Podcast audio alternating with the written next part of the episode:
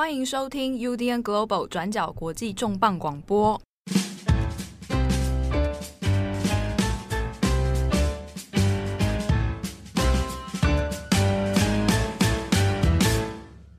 Hello，大家好，欢迎收听 UDN Global 转角国际重磅广播，我是编辑七号。今天的重磅广播呢，我们要来聊一件跟日本有关的事情，是和幼儿儿童安全的相关新闻事件哦。那过去呢，转角国际曾经也做过一个题目，就是大金幼儿园的车祸事件。好，那当时在台湾其实也引发了不少的讨论。那最近呢，七月底。在日本福冈县也发生了一个是保育园，那他的保育园的娃娃车，呃，上面有小朋友，结果呢，开车的园长不小心把其中一个小朋友给遗忘在车上哦，最后这个小朋友就很不幸的在车内呢就中暑，然后就死亡了。那相关的事件，其实在日本的舆论有掀起了不少的讨论。那这讨论之中呢，有很多人又再去回顾到说，诶，这几年感觉好像日本有关于儿童安全的议题，好像接二连三的跑出来哦。那有包含可能是幼儿园、幼稚园、保育员啊，那或者是小孩子遭遇到的一些意外事件、交通事故，那其中也有一些可能是人为的啊，或者是人为疏失，那或者是说有些遭遇到是。比较不幸是可能无差别的杀人事件哦。好，那总林林总总的加起来呢，在日本的讨论里面，现在出现一个名词，就是讲说，哎，现在有一种幼儿安全哦，他们讲小孩子子供子供的这种安全丧失感啊。那在这一个呃现在的社会里面，似乎变成一个隐忧。那也有人用一个名词叫做为风险社会。哦，还用 risk 这个名词哦，叫做 risk 社会啊，就觉得说，哎，好像小孩子现在如果去呃，像保育园啊、幼儿园这样地方，总觉得好像有一些安全的问题需要大家来提高警戒。那今天这个议题，我们要好好来讨论一下，这之中到底日本社会哦相关的新闻事件的背后脉络是怎么一回事？那也要来谈一下，那在这一些所谓对安全隐忧的。观念之下呢，有哪些问题我们可以来一一剖析哦？那今天的重磅广播，我们就有特别邀请我们的专栏作者。那我们专栏作者名称很特别啊，叫做“让路给小鸭”。那他其实是一个写手团队哦。那他们用这样的笔名。那我们今天邀请到呢是“让路给小鸭”的，算是主笔哦。我们欢迎“让路给小鸭”的钟欣颖。大家好，我是欣颖。好，那欣颖是跟我们合作蛮久的中药国际专栏作者了。我先问一下啦，让路给小鸭，这是什么意思？可能很多人不晓得。嗯，就是可能如果你是家长的话，或者是幼儿园相关的，或者是绘本爱好者，应该会知道这一本书。那让路给小鸭，它其实是一个绘本。那它是就是在讲一个一个城市里面，那其实这个城市就是波士顿。那在波士顿里面的这个小鸭。妈妈带着小一群小鸭在过马路的过程，碰到陆续的一些事情，然后他怎么样完成？就是一个很短的故事，但是其实这一本是一个非常经典的绘本，那也刚好反映了今天的主题。它其实是一个刚好是一个交通安全的一个事情。嗯，对啊，有涉及到交通安全哦，也有涉及到这个孩子的安全呐。对，好，让路给小鸭，这个是蛮有名的波士顿绘本的。对，好，所以今天其实我们谈到这个幼儿儿童。相关议题呢？那因为欣颖本身就是相关专业，嗯，对。那我是一路上就是念幼教，然后儿童发展，对，然后后来成立了一个家庭教育的协会，对。那后来当然这个让路给小鸭跟你之间也是有渊源啦，因为他是在波士顿的故事嘛。嗯，对对。那我是在以刚好有一个有一个机会跟一个时间是在波士顿念念那个儿童发展的硕士，对对。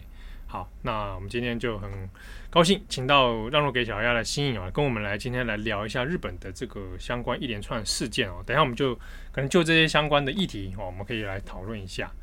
那首先我们这边先来讲一下，我刚刚这边讲到那个儿童在娃娃车里面中暑死亡这个事情。那这个是福冈县的双叶保育园啊。那我来这边讲一下啊，这个事件的前因后果是怎么样。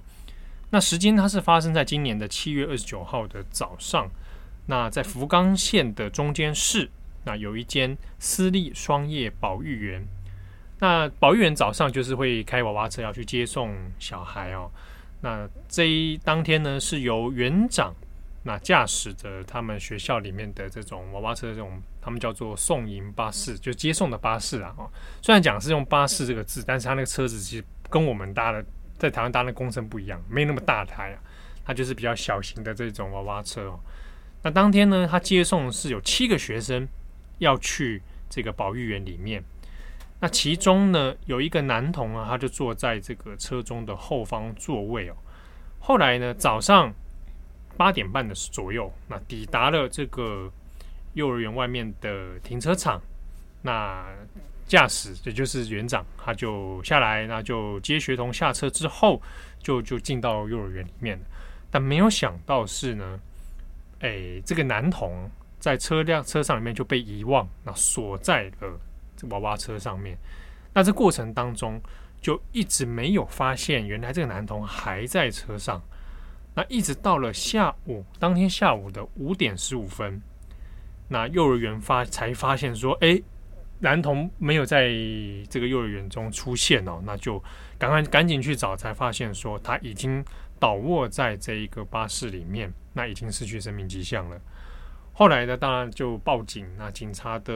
这个也有做了相关调查哦。那男童的死亡时间大概是在当天的下午一点左右。好，那中间大概早上八点左右抵达了这个保育园外面，那大概在一点钟钟左右他就过世了。那但是下午五点才发现，那死因呢，就是因为中暑而死。那因为刚好最近七月份，其实日本各地都非常高温，啊，都有发一些高温警报。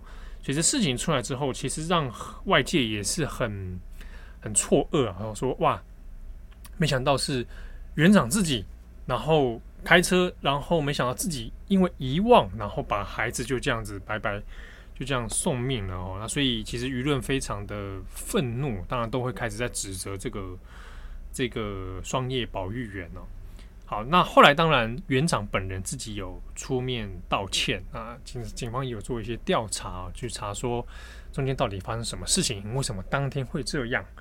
好，那总结来说呢，这个园长他其实一直以来，大概从最近的一年半以来，他就一个人来负责开这一辆娃娃车，好，所以车上其实没有其他的随行老师。那这也是外界当然会质疑的是，哎，你送娃娃车这么一个重要的事情，结果没有其他老师在场来帮忙，这好像有点说不太过去哦。那尤其是说，你开车其实本身要蛮专心的，那你说你专心开车，又要同时照顾车上的孩子，这好像难度蛮高啊。所以当然是外界有这样的质疑哦。好，那本来按照双叶保育园的规定是，孩童身上都会有那个。卡片就是来确认说，哦，我今天要搭巴搭这个娃娃车，我下车的时候要收回这个卡片来做人数的确认。但当天呢，这个环节也是 miss 掉了啊，园长并没有做这个事情，他也忘记。那他根据他个人的说法，他说因为当时也有其他的小孩在哭闹，所以他注意力分散了，才没有注意到说下车的时候还有一个这个学童还留在车上。好，是他个人的疏失。好，那当然，这个是目前警方是会朝这个过失致死的方向来做相关侦办哦。不过呢，因为事情出来之后，引发很多社会的舆论讨论，所以其实官方政府这边也有说他会出面来做一些调查。那特别是针对说这个幼儿园相关的安全机制，比如说你们平常到底有没有一些 SOP，有没有在做执行，有没有在做确认。啊，那等等这些事情，那官方还会再做调查啦。好，那这以上大概是目前在这个相关事件的一个前因后果。好，那比较特别是说，这个事件出来之后，在日本的各大媒体其实陆陆续续有很多延伸的讨论，包含说，呃，幼儿园好像遭遇这这几年啊。都有发现，大概这十年当中，类似的事件虽然不是说常常发生，但你一年一年中总会听到一两件说啊，有学生被忘在娃娃车上面啊，或者是呃发生什么人为的疏失，然后导致学童死亡啊，这样的案件越来越多，大家才会担心说，哇，那好像到底应该要怎么去防范，或者是大家还能做什么来弥补这些事情啊？对，那其实我们刚刚有讲到一个点是，他说这一年半以来，其实只有园长自己一个人，嗯，在开这个娃娃车。那中间其实涉及到问题是在于他们教保人员的那个人力严重不足的问题。对，因为这的确也是呃可能要关注的议题，当然是。呃，其实我不知道大家对于呃，可能如果自己有小朋友的家庭，或者是比较有接触的家庭，可能呃的的听友可能会知道，其实经营一个幼儿园有非常多的面向。呃，早期可能是很小很小的时候，也许你可能说哦，呃，或者是你看蜡笔小新那个园长 开娃娃车这样子，对对对对对，对。但是实际上，呃，就是其实日本也是，但。在台湾的部分也是，就是呃，他会需要特别的娃娃车的司机，他需要有专业的执照。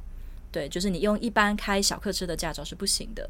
然后你也要报局，就嗯、就是报各各个政府的各县市政府里面的，就是说，诶，那娃娃车的司机是谁？所以除了这个面向之外，包括还有厨工，就是一个幼儿园的分工非常多，还有教学。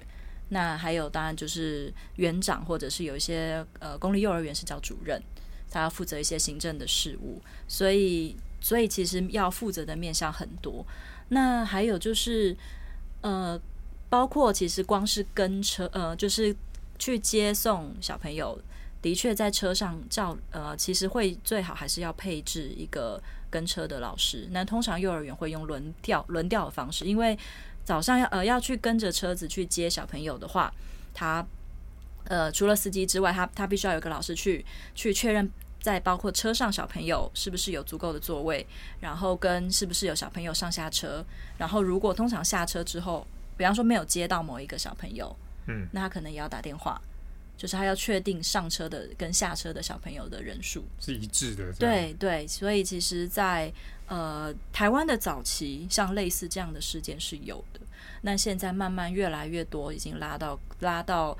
呃，教育局或教育呃，就是拉到中央的这个概念去，有很多的很多的规范，所以台湾在这个部分的相对会比较少一些。对对，哦，讲到这个部分哦，我就来这边来跟大家也讲一下，在你讲到这个规范然后的事情，在这个事件上面，其实有很多日本人也都不知道。呃，我们刚刚讲这个是双叶保育园，对。好，虽然我们刚口口语上会一直讲幼儿园，幼儿园哈，但是是不太一样。对对，在日本的脉络里面，它有分成保育园是一个，幼稚园是一个，对，哦，游记宴这种我们常常讲游记宴，还有一种叫做儿童园 kodomo 园，啊，那这有会三个会是不一样，但我们统称可能会说它是一个幼儿相关的设施，哦，或者我们讲幼儿园这样，会、是一个比较对对一个单位这样子，嗯、但实际上在体制甚至责管。相关的单位也是不同的哦，是像又我们刚刚讲的双叶保育员，保育员这个有点像是托育的功能为主，对，就像我们呃，如果有些跟我们同年的比较早期，就是呃托儿所。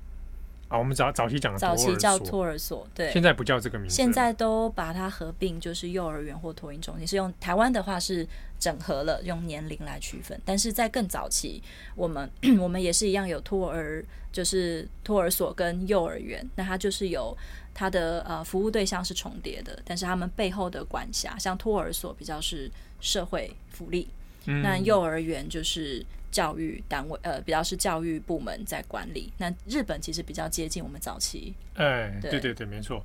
保育员呢，他就是零岁到你小学之前。嗯，好，那你有这个相关的托育的需求的话，那可以送到这边。那它的时间也会比较长，好，可以到最长，比如说他可以到晚上下班的时候，这个来配合父母的这个下班时间，哈，比较长。那它的主要的负责单位，最高最长追溯是到后生劳动省。好，那就是当然比较跟社会福利比较相关的。那幼稚园的部分，那它就是有年龄的那个门槛哦，三岁以上到你小学之前，那才能开始来上这个幼稚园。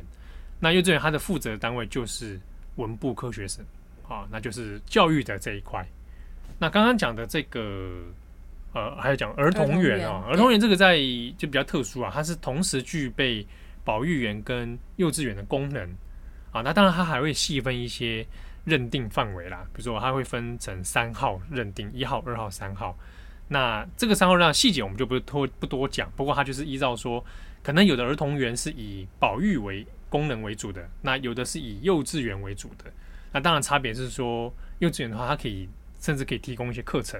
啊，上课或者一些特别的课程，他的教育目的性比较强。哎，对对，教育目的性，它很强调你是要学什么。但如果是以保育为主的，像保育员这样子，嗯、它比较是呃帮助父母，像比方说照顾托育，帮助父母解决他比方说双薪家庭或比较晚回到家，他可以可以比较晚去收托，就要去送，等于说接接小朋友回来，所以是比较是服务家庭的需求为主，家庭功能这个部分，对对对。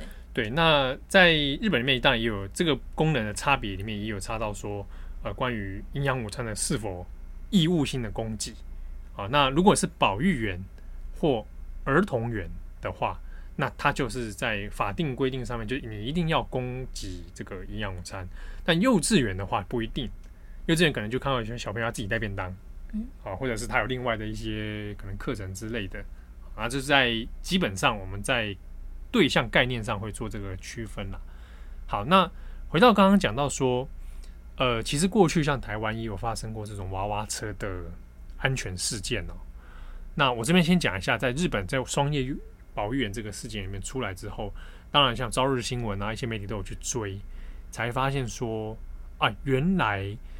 比如说，我们虽然会有一些相关的司机规定哦，你要担担任这样司机，你要有一些当然驾照啦、哦经验的许可之外呢，理论上大家直觉会想说，应该要有一个安全的那种手册，那种 SOP 或者 guideline 这种指导手册，就我发现完全没有。那去追了，去问厚生劳动省说，哎，为什么保育员哦，虽然他是这个双叶幼儿园保育员，他是私立的。那厚生劳动省难道都没有出过任何的这个感染吗？好，因为需要做巴士接送、娃娃车接送的又保育员其实蛮也蛮多的，蛮普遍的一个服务。他难道官方不用去做任何的感染吗？厚生劳动省的回应，在这个八月份接受访问的时候，回应是说，诶，认为说原本是想不用到每一件事情都这么细节的都要去做一些。手册或者做一些指导，那这个事件出来之后，因为有发生意外了，那过去也有类似的案例，那可能考虑未来再来做一些相关的官方的 guideline 来给所有的保育员来做参考或做指引，那甚至未来是不是要变成法规的依据也还不确定。但这件事情背后也就显示出，很多人才发现说，哇，原来它背后其实有些东西可能还真的是要靠各个保育员自己。去执行这些安全的细节，哦，那自己去做好，才有可能去做一些防范。不过这个部分，我自己认为是，呃，当然不可能什么事情都等到政府来去帮你去设想，嗯、这也是很多呃为什么要有非营利组织这个第三方的这个角色在。呃，像台湾的话，因为 台湾早期其实因为台湾的幼儿园的历史其实也没有到很久。那慢慢，大家也可以是也是先从比较是保育的功能，对，去照顾的功能开始。那大家不知道大家有没有听过，就是进捐文教基金会，他们是非常在推呃幼呃儿童跟幼儿的这个安全的部分，是因为 有一个呃曾经有发生过，就是娃娃车然后呃超载，然后是就是等于说十大火。然后有一失火，娃娃车着火嘛？对对，然后呃，里面有一位老师，就是进呃这个进进娟老师，他就是保护这些保护一些孩子，把孩子就是抢救，然后后来他自己身亡了。对，所以呃，也是像这样子的相关事件之后，那大家开始在倡议是说，孩子的就是孩子不仅是要有教育，他其实这个安全是所有的一切的最重要的基础，所以开始就是。慢慢等于说，透过这个人民团体的倡议来去让政府来去有这样子的制定法规相关的规定，说那一定要要怎么做。那至于其实除了幼儿园的这个娃娃车事情之外，其实如果是回，其实个人我不知道大家有没有听过，其实，在如果是真的车子里的，比方说过热致死，其实自家车家长本身其实也有发生过。那对象也不是只有小朋友，呃，动物、宠物、动物、老人，对，其实都有发生过。嗯，对，确实，这个在相关社会案件里面，其实都有听过不少。对，对啊，那只是刚好因为这个事件它发生是娃娃车，嗯，好，然后才又引发了会会不太，的确两个不太一样是，呃，娃娃车里面孩子会多。对对，好，那娃孩子多，然后有时候小朋友早上起床，然后可能会接送，就是会可能会住比较，有些会住比较远，那可能在车上就是睡着了。对，因为因为像这个双叶幼儿哇保育员这个事情，因为其实还没有一个系，他当时被一个人被留留在车上，对，所以不确定当时状况是是不是他睡着了，嗯，所以没有去。嗯，发出声响之类的，对，对这个目前还还在调查。对对对，目前的相关新闻是还没有去讨论到这一块啦。嗯、那其实像刚你讲的那个蛮好，是说有很多民间的单位会或者第三方会来做一些安全守则或者提醒或者怎么之类。那日本在这次事件上面也开始也是的确出现一些专家学者或者一些嗯在在乎儿童权益的团体哦，都有在呼吁说，哎，我我们。如果你是家长的话，那平常可以跟怎么跟小孩做相关的教育？那日本的讨论里面就是讲到说，哎，你可以教小朋友，就是如果你一个人在车娃娃车上的时候，怎么求救？怎么求救？哦，你要下车，那怎么教你去按那个喇叭？嗯，车上的喇叭，或者是怎么样去拍窗这样子？那或者是不要害怕，或者身上或者你有带什么口哨或者什么之类可以发出声响的东西？那平常做好这样的。提醒，说不定可以增加一分，就是 你不用遭遇到这样不幸事件的机会。不过，儿童安全这个相关议题的确是双向的。呃，像我们常常在讨论，比方说孩子的安全，它其实不是只有大人把环境帮你准备好，那才是安全。就像你刚才提到的是，孩子本身其实也要有怎么样保护自己的安全的教育。所以，他其实谈到我们谈到幼儿或儿童安全这块，它的面向是是需要很多的。确实，嗯，对。那比如说，我们最后再谈一下，就是关于双业保育员这件事情的话，它延伸的讨论，包括孩子安全之外，那其实比较少人现在在讲啊，就是呃，保育员的人力问题。对，过去几年其实大大部分都因为保育，像之前去年都还有那种保育员有好几个。教保人员集体辞职，啊，那集体辞职原因有很多种，有的人是因为过劳，那有的人是说，像去年有一个在在哪一个县，我突然有点忘记，那他是说，因为园方一直没有针对孩童安全问题设施去做改善，那教教保人员觉得这样子会很有问题，很有会有责任问题，所以决定全部辞职，啊，那甚至待遇啊各方面都有一些状况。那这个双叶保育员的事件里面，其实就有也有提到，哎，这个保育，呃，这个保育员里面全部的学生数，园童大概是一百四十多人，可是教职员加起来加园长那十个人，啊，那这十个人里面要应付所有的大小事务，有一点吃力，那所以才改成说，那园长一个人来负责开这个娃娃车哦。那刚刚讲到说，娃娃车上面只有七个人。大家有很想要奇怪，你不是圆筒有一百四十个人，那一天说出两班车，那一班七个人好像会不会太少？根据园长的说法是说，因为的确疫情之后，那现在很多家长其实不太敢让小孩小孩子就直接群聚在车上或什么，所以很多人就采取说我自己来自家接送。对，可是即便是这样自家接送，这个保育员的人力老师。其实还是不够的状态哦。那所以整体上来讲，它背后涉及的这个结构性的问题还是蛮多的。其中，我想还有包括疫情的疫情的严重影响到保育员的营运。其实这个不仅在日本，台湾也是。台湾在这段时间，从五月开始到现在，呃，已经有很多的。当然说，虽然说政府是有有相关的补助啦。对，就是那个，但是很多都有表示说不一定那么快就拿到。然后幼儿园最大的人成本就是人力，嗯，对。那所以钱就是一直出去，然后在疫情下面，然后孩子如果呃不愿意就学，那他可能他我们也必须要去退他的相关的费用。所以在这样，就是台湾其实陆续下来这段时间，很多的甚至还不错的私立园所是很难支撑下去的。那更何况日本都已经从去年开始到现在。对啊，大家不要想说开保育员就是我我把门打开灯开开就就开了。嗯，哦、我们不用不用门打开灯开开就已经开始要花钱了。对啊，对哦，你说你不要讲，这大家也可以理解，比如说开餐厅也不是说我门拉起来就开了，对，你要备料，对，你那些东西怎么来？对啊，那保育员更不用说，你牵涉到人的问题的时候，哇，你要事前做各种准备，那其实非常。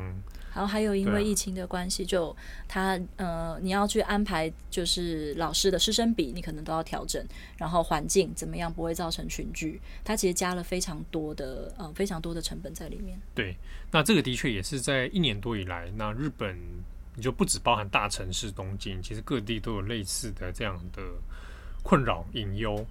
好，那在这一个双叶保育园之外呢，我们刚刚有讲到，其实最近日本其实一直有在偶尔会冒出来讲的一个问题，就是刚刚前讲那一种危机感，对于孩子的生命，哦，那他好像总觉得这个社会上是不是面临某种看不见的风险，不是出交通意外，就是这种在娃娃车上遭遇这样的事情，那不然就是之前大家还有印象的话，二零一九年。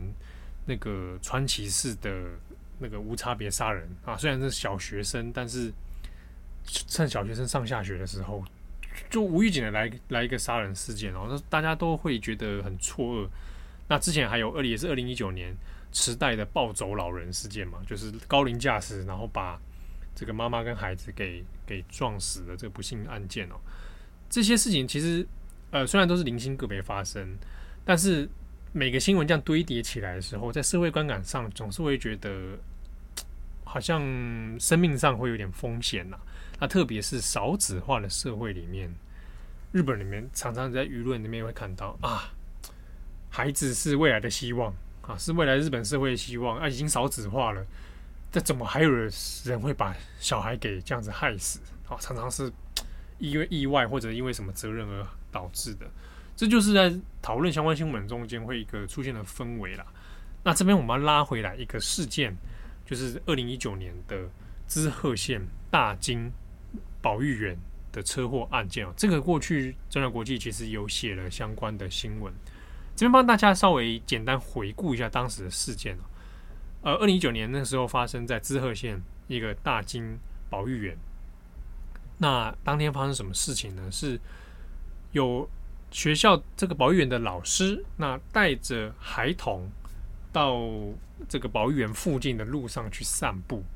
好，那这个散步的过程当中呢，因为刚好行经一个 T 字形的路口，那没有想到在这个 T 字形路口里面，突然之间就冲出车辆哦，那车辆就迎面就撞上了这个这群小朋友跟老师，他们在等红绿灯，就撞上去了。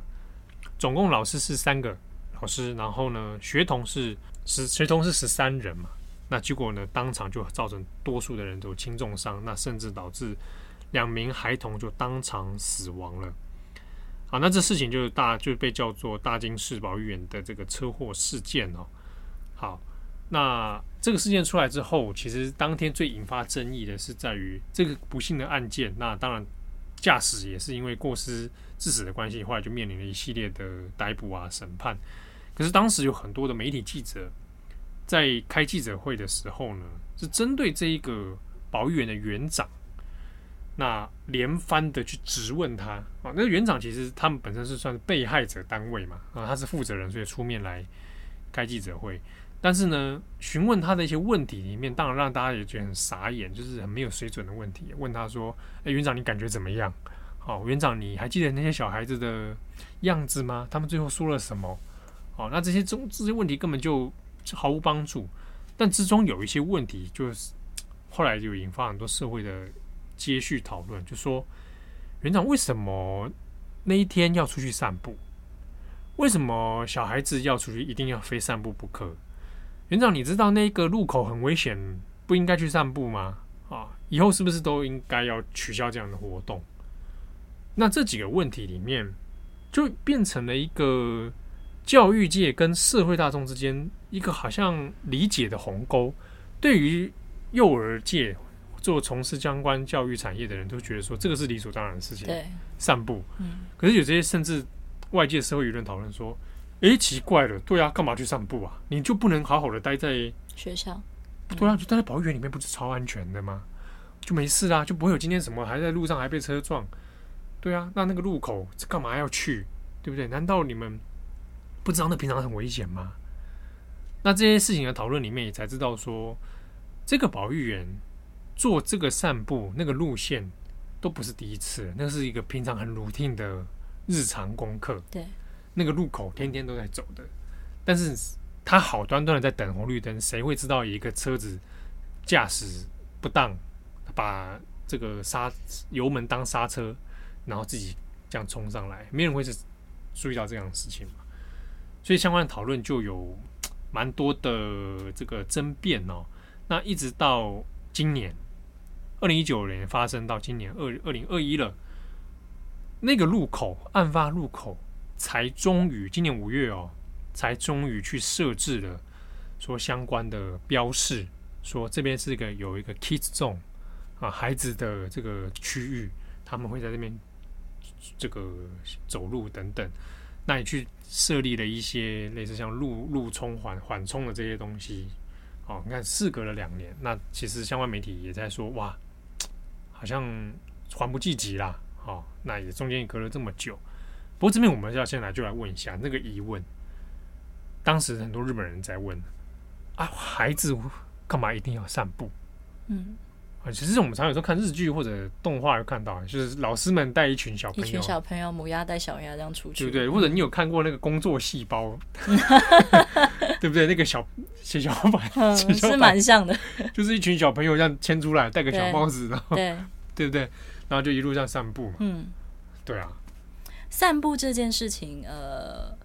对，一开始我听到这个问题的时候，我，就是、我问你这个问题的时候，你其实也很压抑。对，就是对我意思就是说，那不然叫你叫你整天躲在家里，当然疫情下，现在好像大家也是不得不的状况。其实很多人防疫在家里面久了之后，自己也知道了吧？对，对我希望希望问这些问题的的人能够理解。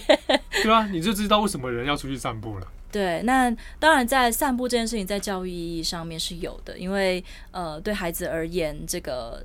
一，其中一个当然是身体健康的部分啦，就是你在你能够，因为多数的，尤其是比较是，尤其是社区型的幼儿园，它不是一个很大的幼儿园的状况，或者是这个呃，你说保育员的一个状况下面，它的除了教室之外，它可能没有足够的空间给孩子去跑跳。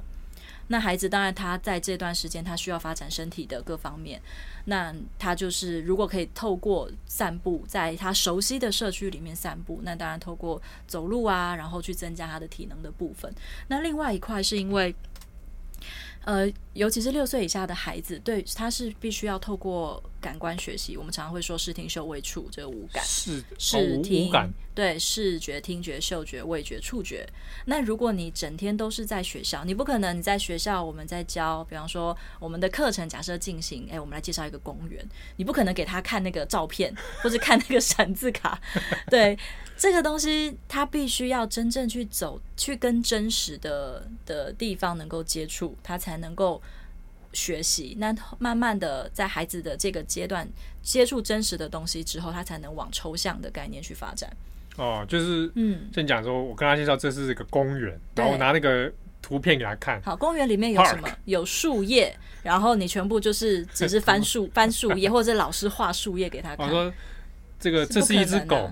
对，これは犬啊，This is a dog。来给他看图片。对，对，就是 这些东西你，而且你看，好像你说狗好了，狗有很多种，对不对？嗯。你你可能把你所有的狗的图片都收集给他们啊，有可能你上网自己 Google 好了。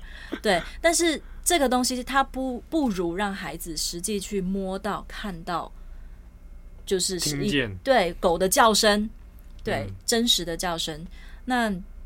这个是其中一个很重要功能。那另外一个，再来一个，除了体能跟刚刚说的学习的功能之外，还有一个是跟社区接触。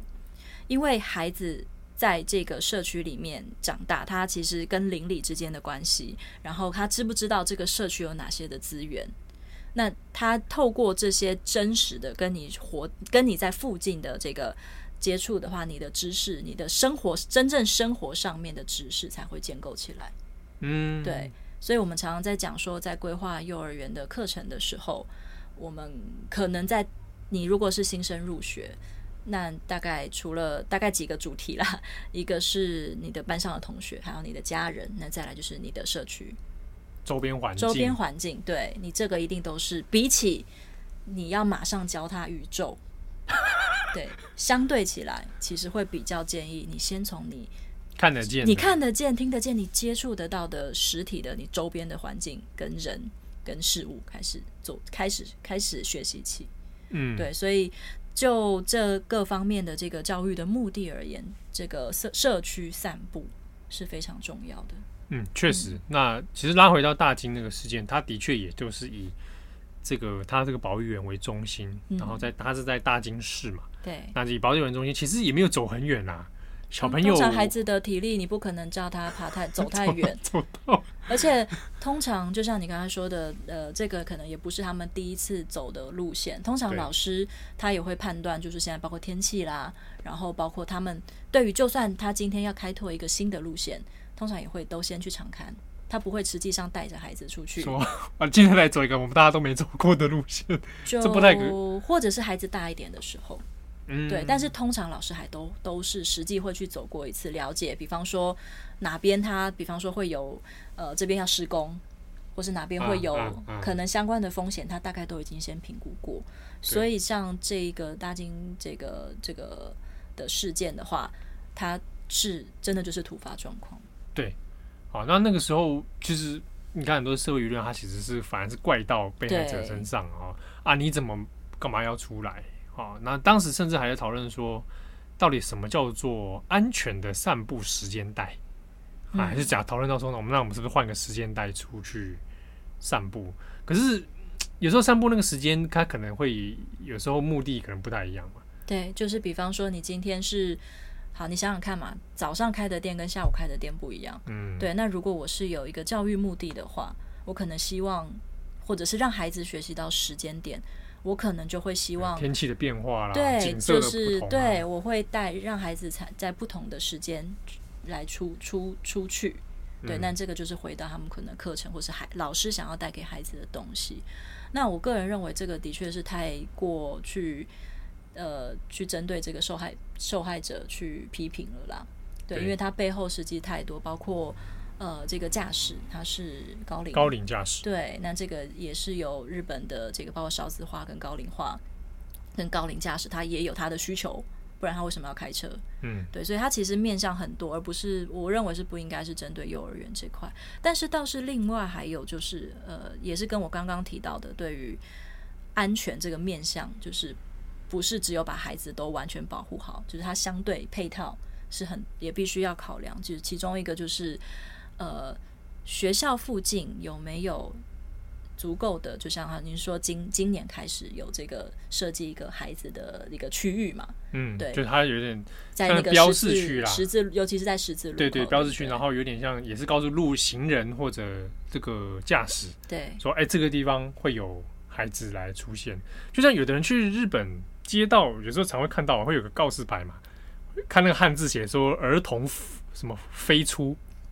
就是、嗯、就是说小，真要注意当心，说小孩子会从路口跑出来，或者是像台湾也有，比方说这附近有学校，啊，对，他也会告示，就是会有孩子出没这样子。对对对，那可能就会在这边。那如果你是驾驶，嗯，或者你是机车骑士，那你就至少知道说，哦，我我这边要放慢速度，注意一下路口。对，因为这个也会攸关到他不是只有一个学校自己要面对的事情，而是他能不能从一个都市计划的角度。城市对，对不对？对城市计划的角度来去规划跟了解，说这边呃相关的，比方说孩子或者是他的呃人口人口分布，这边孩子比较多还是长辈比较多，来去提供，比方说路障，比比方说地面上的那个那个等于说阻，等于说车就是车阻，让那个车子可以缓下来，让它不会很快速的行进，嗯，或者是有没有在这个转角。提供这个呃这个照视镜，然后去看到在那个转转弯的时候，能够看到这个对象的那个来车或者是行人等等的。其实它可以从可以拉到一个都市计划的角度去看。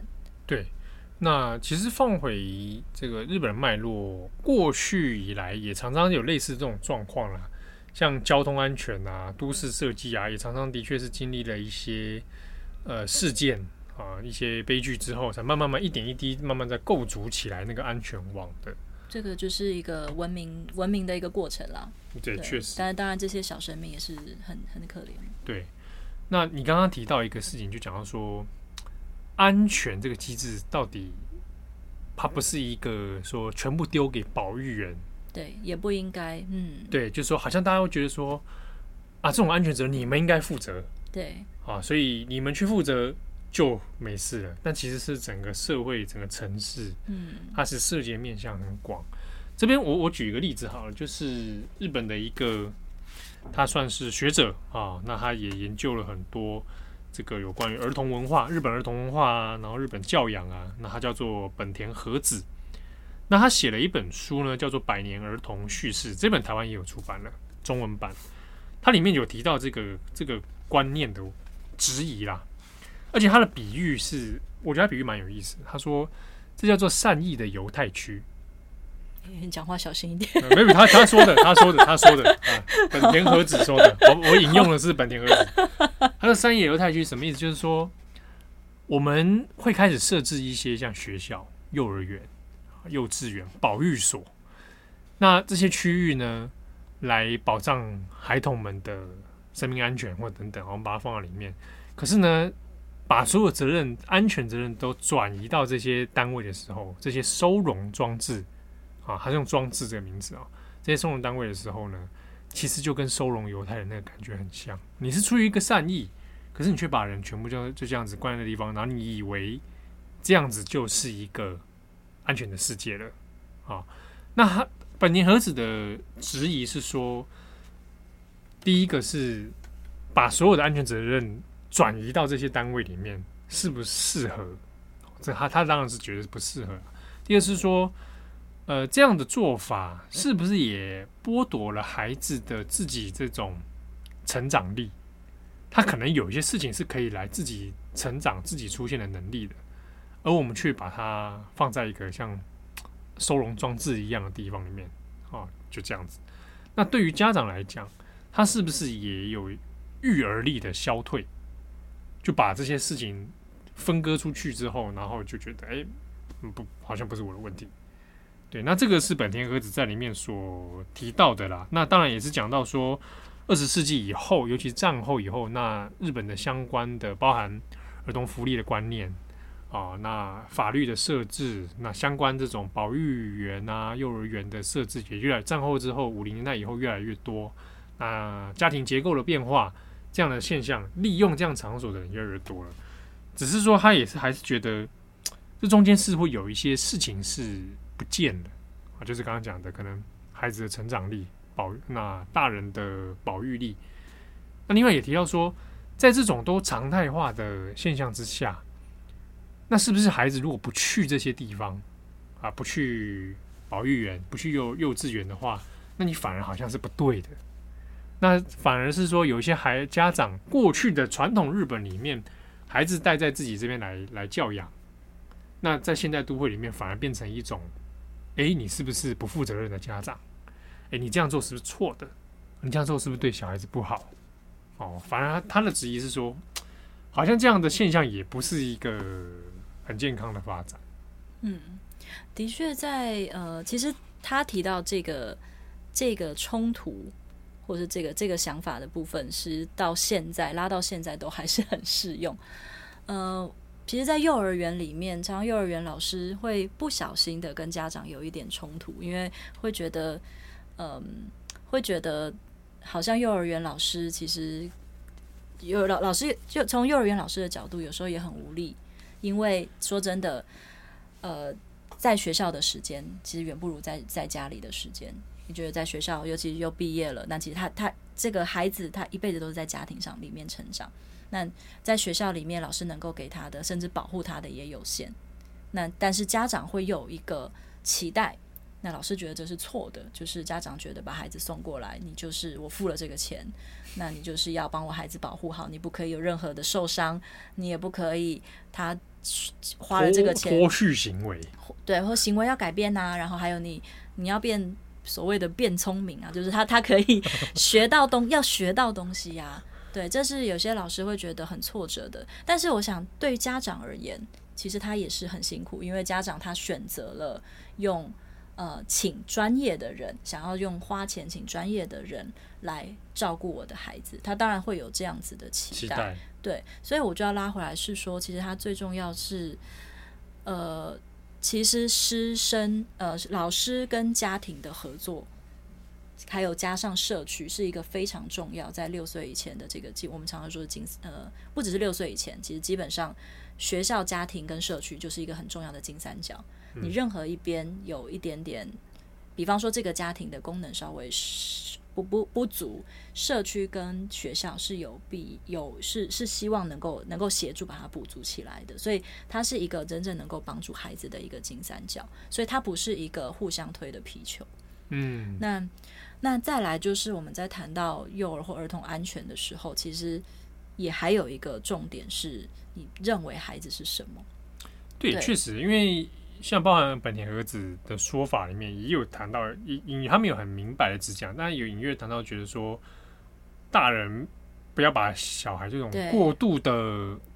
不呵护跟保护，对，那你反而扼杀了他成长的的能力。对，那我们常常讲到，这就是你的你的儿童观是什么？那他就会相对于成人观。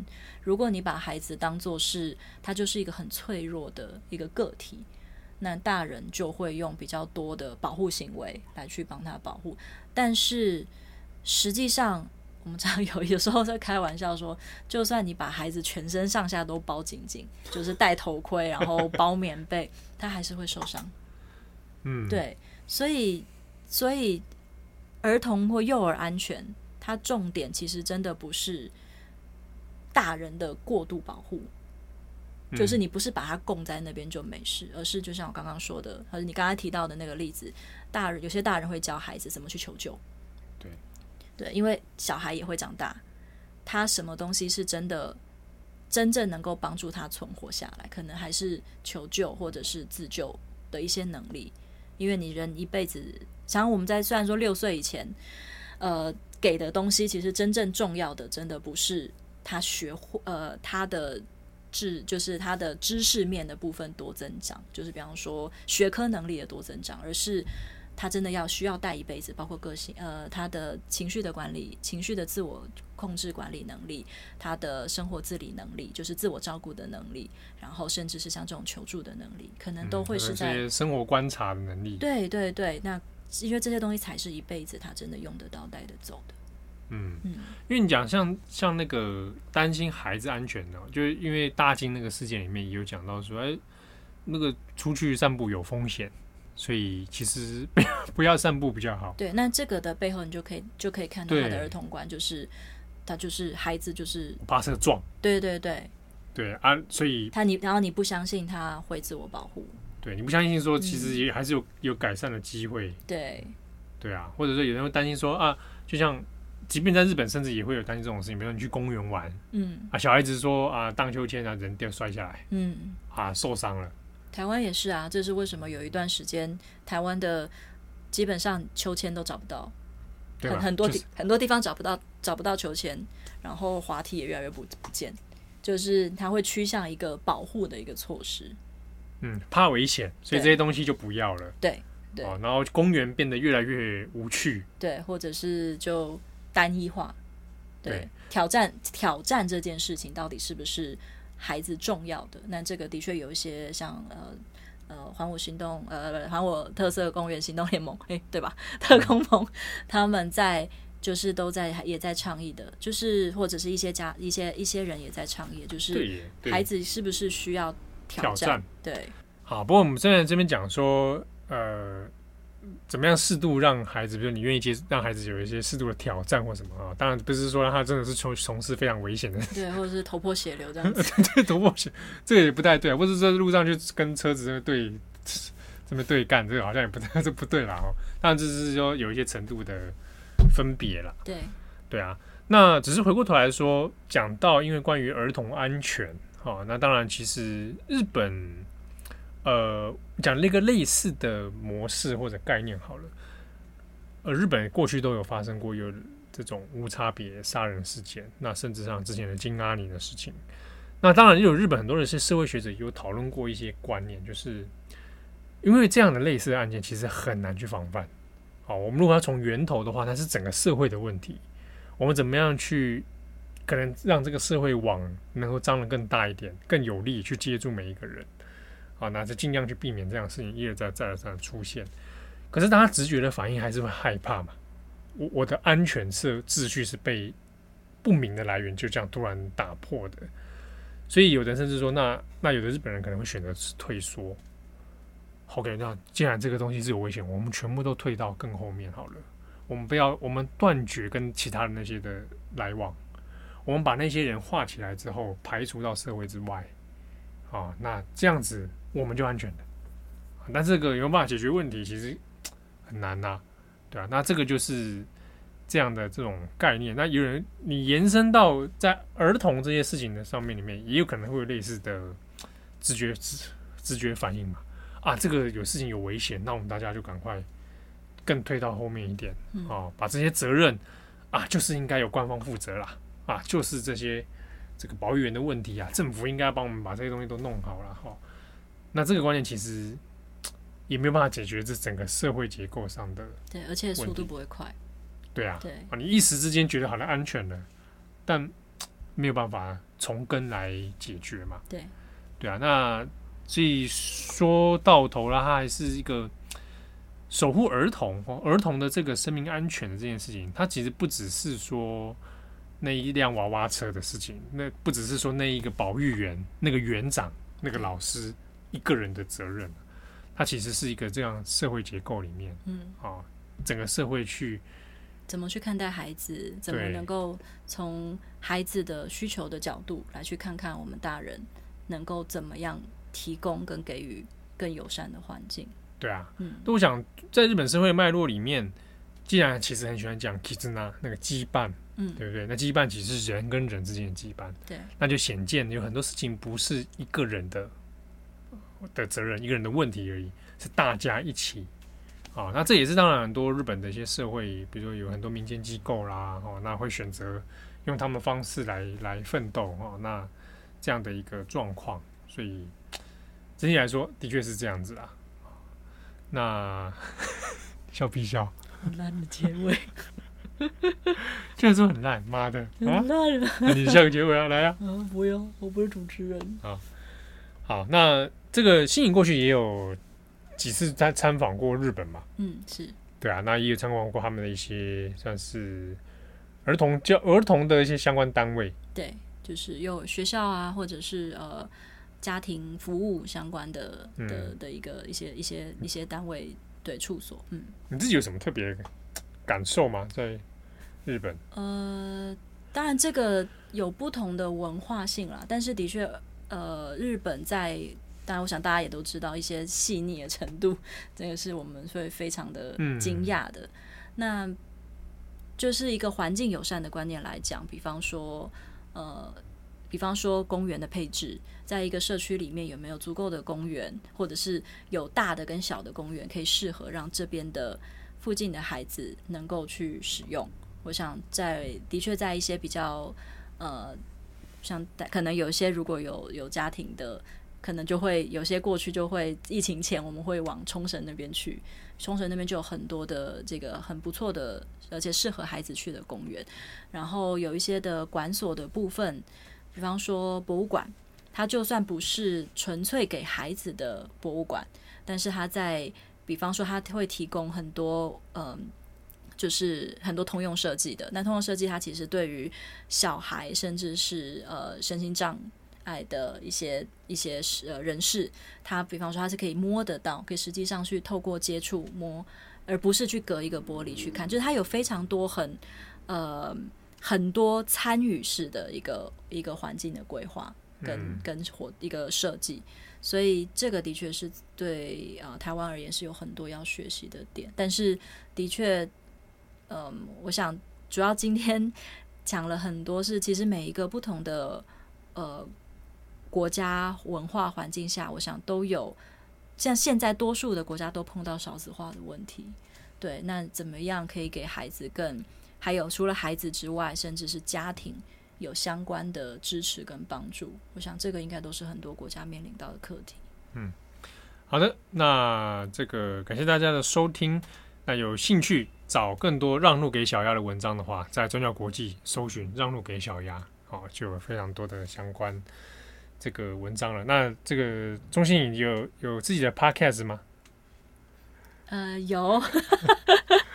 呃，我们协会有一个呃温刀超有事。对，那我们就是希望温刀超有事啊！对，温暖的温，唠叨的叨，因为温刀就是我家我哦，我家很有事就对了。对对对，每个家庭都有自己的事情，都家家都有本难念的经。那有些是共同性的，那有些是个体的。那我们也希望说，透过这样子的 podcast，可以跟大家相互的交流，来去聊一聊。哦、嗯，温刀超有事。对，哦，那找搜寻这个就找到你们 podcast。对对是。